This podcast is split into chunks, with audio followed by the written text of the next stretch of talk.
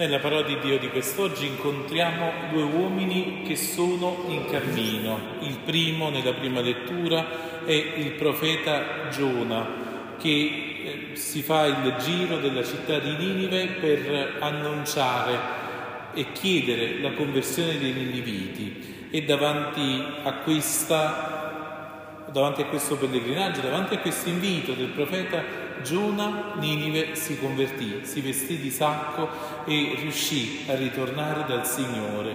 Davanti anche allo stupore e alla meraviglia di Giona, questo profeta che non credeva appunto che la sua opera di predicazione potesse arrivare al risultato.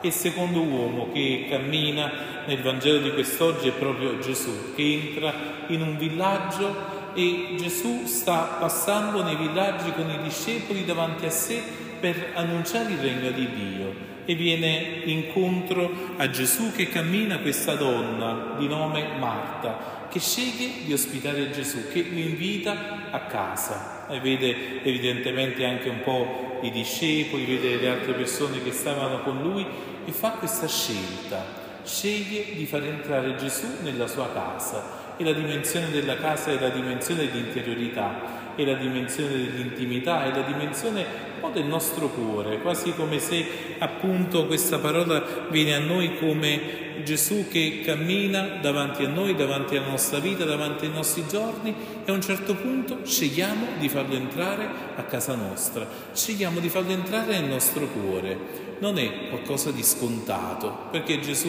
eventualmente potrebbe passare oltre, come tante volte purtroppo fa durante le nostre giornate. Ci sono tante occasioni dove Gesù ci passa vicino e dove noi possiamo approfittare di Gesù che sempre si mette in cammino per poterci incontrare. E allora anzitutto Marta è la donna dell'ospitalità, è la donna che fa casa a Gesù, ma in Marta c'è anche una sorella, c'è Maria. Oggi potremmo leggere questo Vangelo come forse due, me- due facce della stessa medaglia, no? Marta e Maria come no, due modalità di vivere e di stare nel mondo e di stare anche nella nostra relazione col Signore, che sono entrambe nella nostra vita. Siamo sia Marta sia Maria, siamo sia colei che invita Gesù, siamo sia colei che forse no, come Maria forse sono più chiuse in casa, sono più chiuse un po' no, nei pensieri, nella profondità, e forse ci perdiamo no, la possibilità di stare in mezzo alla strada per incontrare persone. Quante volte forse potremmo chiuderci anche in noi stessi. Invece Marta no, è questa donna che sta su strada e invita Gesù a entrare. Maria al contrario sta in casa, è seduta ai piedi di Gesù, ascolta la sua parola.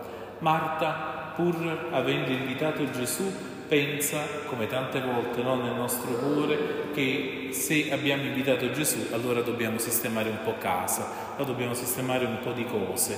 Sì, è vero, no? È importante che il Signore sia entrato in noi, però è, prima, è più importante che noi sistemiamo prima un po' le cose che non vanno nella nostra vita, no? Marta fa i, fa i servizi, sistema, rassetta, prepara per il pranzo, evidentemente perché si immagina chissà anche quali aspettative abbia Gesù nei suoi confronti.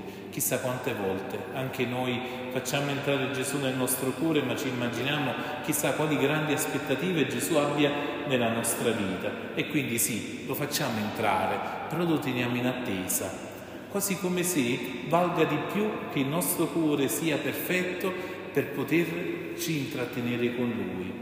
Invece Maria capisce al contrario che non è tanto importante ciò che noi facciamo per Lui, quanto è più importante ciò che Lui può fare per noi.